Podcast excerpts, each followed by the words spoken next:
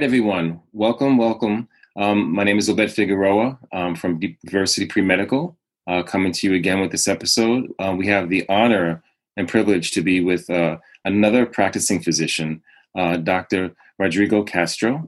Um, he is an osteopathic physician, um, DO, board certified in family medicine, and specializes in integrative medicine and interventional pain management. So we'll learn a lot more about that. Uh, he earned uh, his BA from Duke University and completed his master's in human biology at Long Island University CW Post. He then went on to earn his medical degree uh, with honors from Touro College of Osteopathic Medicine in New York City. His family medicine training was at Overlook Medical Center in Summit, New Jersey, a clinical affiliate of Icahn School, School of Medicine at Mount Sinai. He's currently the director of non operative care at Pinnacle Orthopedics in Buffalo, New York. Um, he has extensive knowledge in treating a variety of musculoskeletal disorders. Um, he is also originally from New York City and is an avid runner in his free time. So, welcome, welcome, Doctor. Thank you for having me. Yes, yes. So, if I may, um, just explain um, our intentions. Um, so, uh, in LinkedIn, um, I have over 1,300 pre med students. some of them are already physicians um, but still hanging around and listening and learning. And so what we've been doing is, um, particularly because of COVID, uh, is going a bit above to share information. Um, and so now we're doing it through video uh, so that this, the pre-med students can listen and learn. So my intention is not to dive in too much, you know, with uh, discussion of curriculum, but more so your walk. Um, you know, is there anyone that can relate to some of the experiences that you had? Um, and maybe there's some lessons that you can share uh, that they can benefit from. So I appreciate your time. My pleasure. Uh, before we begin, um, I just like to start with something a little fun to get to know you, uh, the audience to get to know you a little more. Uh, so if you can give me your first responses when I ask these questions, just you know, speed questions. Okay. Shoot. Okay. So your favorite book? Oh, The Alchemist. Oh, interesting. Your favorite drink? Favorite drink? Oh, alcohol drink. Yeah. If you, drink, if you drink alcohol. Yeah, no, I, I do drink alcohol. It kind of uh, changes it up every once in a while. I think it's a seasonal thing. Mm-hmm. Right now, I've been drinking uh, a little bit of red wine here and there. But in the summer, I, I was drinking uh, some sour beers, and they, they were quite good. Mm, they don't really taste like beer; they taste more like a uh, like a mixed drink. So that was that was good. I'll have to try that. Yeah. Uh, your favorite color? Uh, blue. Your favorite music genre? Oh, that's a toughie. Um, I, I, think you know I, would probably say electronic music, um, but that, that that kind of involves and, and kind of uh, incorporates a lot of different genres. But uh, I listen to quite a bit of music. Um, favorite sport? Basketball. Favorite uh, movie? Favorite movie? Oh, oh, that's a tough. That's a tough one. I don't really watch too many movies these days. Yeah. Um, um, I'm gonna have to go with an oldie, I guess. I'll go with Star Wars. That's that. You know, that's brings me back to childhood. All right. Um, so, favorite restaurant? Um, let's see. As far as eh, back in New York City, because I, I miss it quite a bit. I can mm-hmm. tell you, Pio Pio is one of my favorites. Pio Pio. Mm-hmm. Yeah, I, I, I, that that I miss quite a bit. I, I think about it often. Got your mouth watering. Yeah. Um, so, what about your favorite food or dessert that you just feel guilty after you eat it because you just you dive in? Uh, salt and vinegar chips because mm. the bag's the bag's done when uh, when when, I, when I'm thinking about it when I'm able to think about it. um, favorite vacation spot? Oh, that's going to be Hawaii for sure. Oof, I'd imagine. Um, so PC or Mac? Uh, Mac. All right, Android or iPhone? iPhone. Interesting, interesting. All right, thank you. Thanks for sharing that. Okay. Um, okay, so let's dive in. Uh, and so I shared my intentions with you, and if we could start with when you were in high school, you know how you were thinking, and did you be were you thinking of the sciences back then? I can say that I definitely was thinking of the sciences. I mean that that's kind of where I was leaning towards my my, my whole education. Um, and then I, as far as you know, the choice of undergrad, I, I wasn't. I, I guess I, I, did take that into consideration, and obviously going to Duke, you know that, that certainly was a big part of it. Mm-hmm. Um, but once I got there, uh, things changed up a little bit, and I realized that I, I could study anything I wanted at that time, and I had the flexibility to do that. Which certainly in high school you, you, you don't really, or at least I didn't get that that opportunity. It's kind of your follow, you know, whatever, pretty much whatever was your schedule, you you, you did. Um, you kind of had that balance, but uh, and then so that's how I ended up uh, majoring in psychology in undergrad, and and really kind of leaned in that direction. Was there anyone in your family that influenced you to to go on this path? Um, I think my mom worked at uh, in labor and delivery back in Chile. She was she was a nurse in, in, Chile, and I think that she certainly probably has the big biggest influence on me growing up and and and to this day, realistically. Nice, nice. Yeah. Okay, so you then make it to Duke, and would you say I'm I'm curious if you had any challenges while you were with your undergrad um, that you would want to share, and how how'd you work through it? Sure. Uh, you know, uh, the the biggest challenge, I say, the, the most obvious one was kind of being away from home. Obviously, being from New York City and never having left New York City for my, my entire life, it was a big big culture shock to move to North Carolina. Mm-hmm. Um, and uh, I, I, don't think I was prepared for that as a 17 year old. Um, and then to be out on my own. Um, so so that was a little bit of a challenge. Um, and uh, I think you know friends friends that i made there were able to kind of make it a little bit easier most of the, the close friends that i have from undergraduate are from the new york city area and so i kind of leaned in that direction and kind of found comfort through that and and eventually made my way home after graduating so while you were there um, were there any particular subjects where you you know you you struggled and you had to get extra help Sure. Yeah, there definitely was. I mean, uh, I think organic chemistry was something that I'm sure you, have heard that everyone struggles with quite a bit. Yeah. Um, and I ended up taking, uh, doing some summer classes actually in organic chemistry.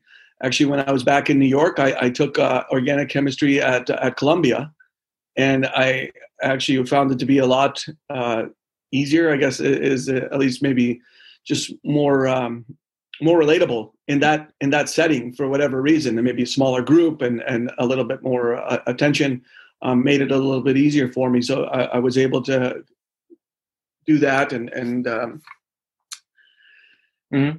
and uh, you know be able to succeed in that way nice yeah.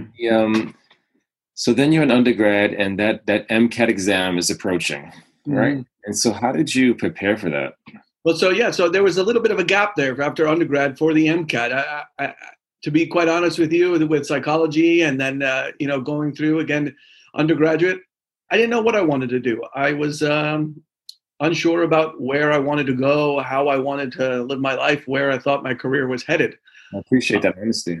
Yeah, and so there was a there was a, a little gap there a few years back where where I actually, after undergrad, went into the family business, helped uh, helped a family out, which is retail hardware and plumbing. It's mm-hmm. still there on the Upper West Side. My sister actually runs the store now, so that's pretty cool to see a, a female running her own her own business there. Mm-hmm. Um, and um, and then I took night classes um, while I was working at Hunter College to finish up the the, the pre med uh, requirements, mm-hmm. and then uh, and then ultimately took the MCATs a few years after, where I think uh, I had a little bit more maturity, a little more discipline for studying, gotcha. and uh, and and I was able to to do fairly well. And, and I'm glad you mentioned that because I am curious on you know how you got yourself prepared. You know, when you mentioned um, you know your study skills getting stronger, how did you acquire that? Like, where did you find that information or or people to help you? Yeah, I, I, mean, I think a lot of it just comes from practice and and, and discipline and, and repetition of really being able to kind of get into it and, and be able to sit down and and and sit at a desk for hours on end. um, but uh, you know, you, you take courses. I, I, I did take a test takers course, I think it's called, at some point to to be able to do that. But again, those are more test taking strategies. But as far as the, the, the sitting down and actually being able to to be disciplined to sit down. That that's something that you kind of just have to do through repetition. So I'm also curious because um, I'm, I'm not hearing from you that you have your your friends were, were all going into medicine, you know, back in undergrad or family members. And so I wonder if you experienced this like detachment and and, and, and embattlement, you know, going in a direction where few were going. Um, did you feel that? Did you experience that? I don't think I consciously felt it. Um, certainly, I did experience that. I mean, everyone that I know, no, I didn't have any friends who were going into medicine or were in the field.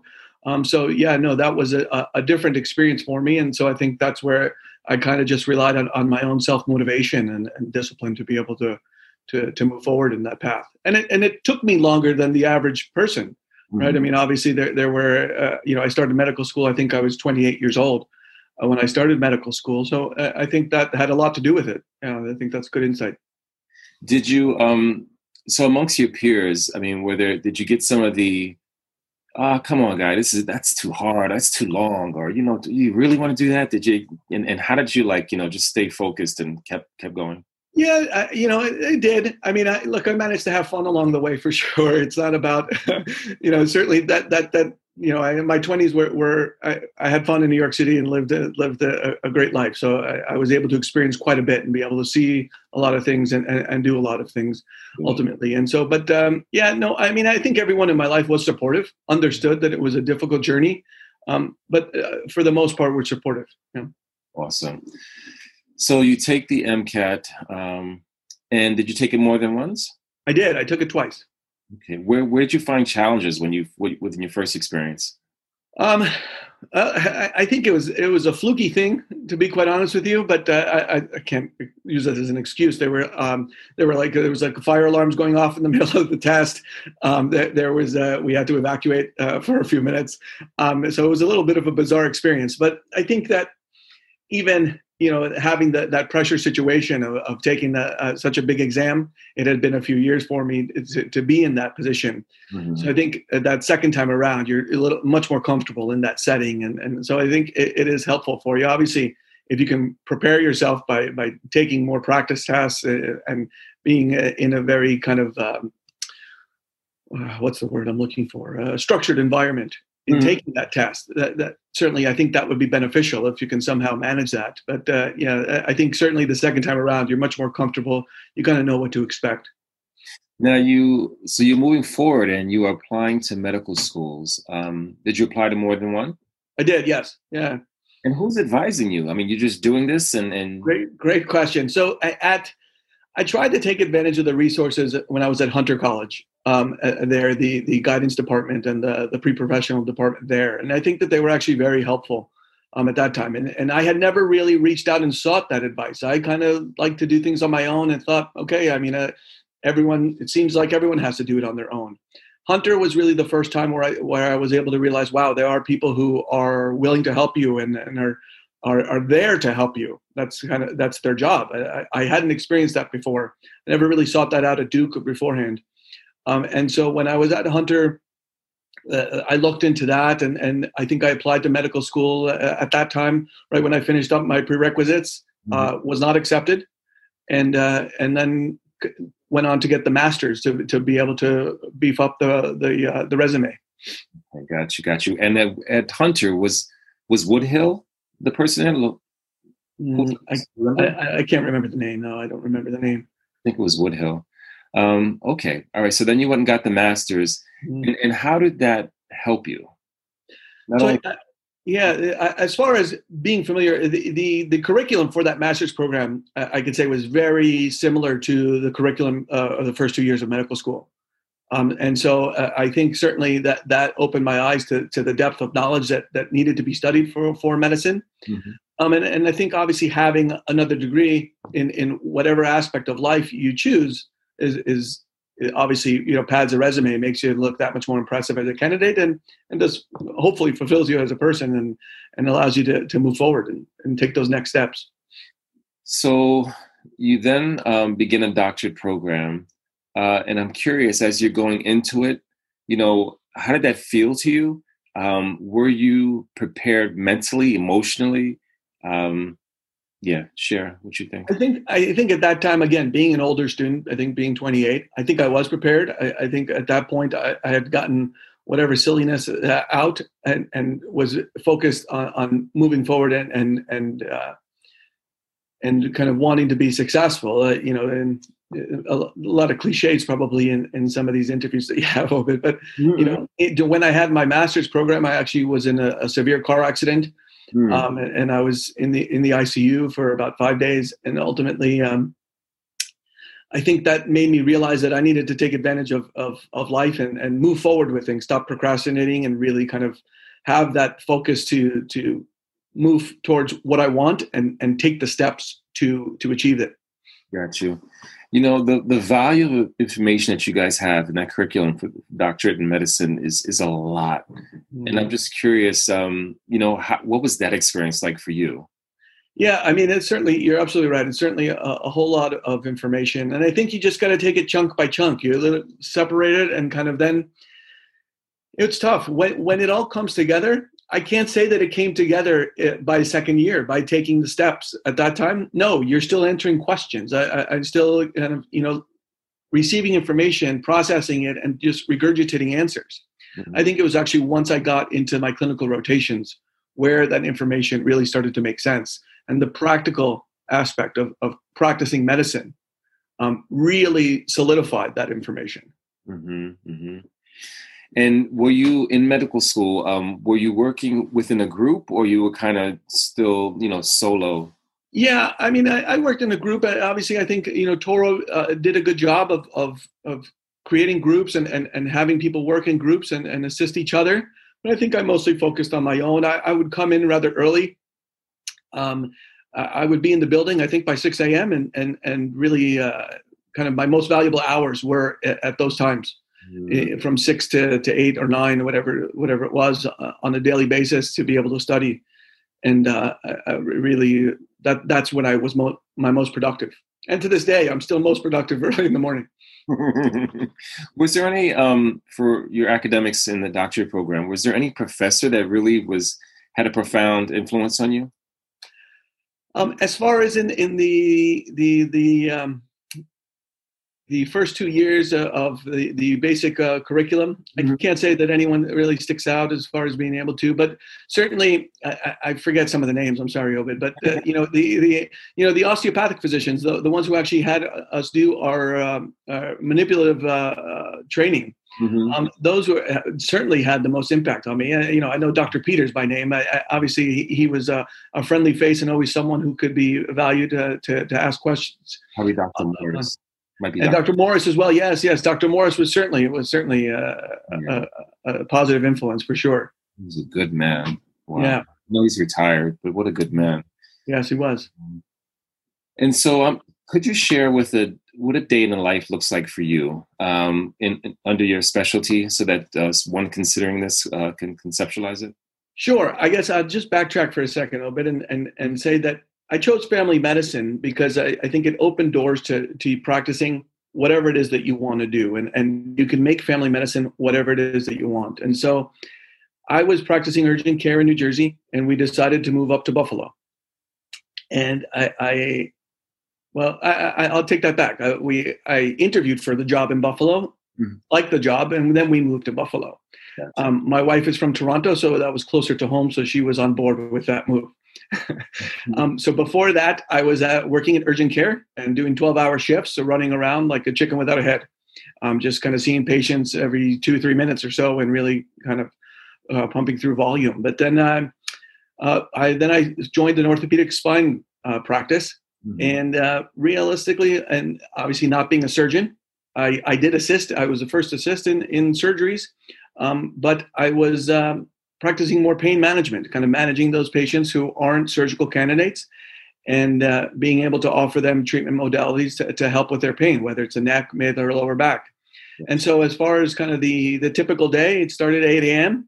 And patients usually about 15 minute appointments, um, and, and being able to, to see them and, and and assist and however I can. I will say a lot of my work is is paperwork to some degree. Mm. Um, um, because I, I, do a lot of uh, motor vehicle accident work and a lot of workers' compensation work as well. So that, that makes up a majority of, of my day. Um, but then, so that mixes in some of the fun, to be quite honest with you. Um, I do telephone depositions and expert uh, testimony on, on, the phone. And sometimes you got to get a little more aggressive with lawyers on the phone, and, and that, that can be fun too. Were you um, so approach? I heard oh, wow interviewing a few people, and they have said the business aspect of medicine they were not prepared for and had to mm-hmm. quickly learn that. Mm. Um, was that a shock to you as well?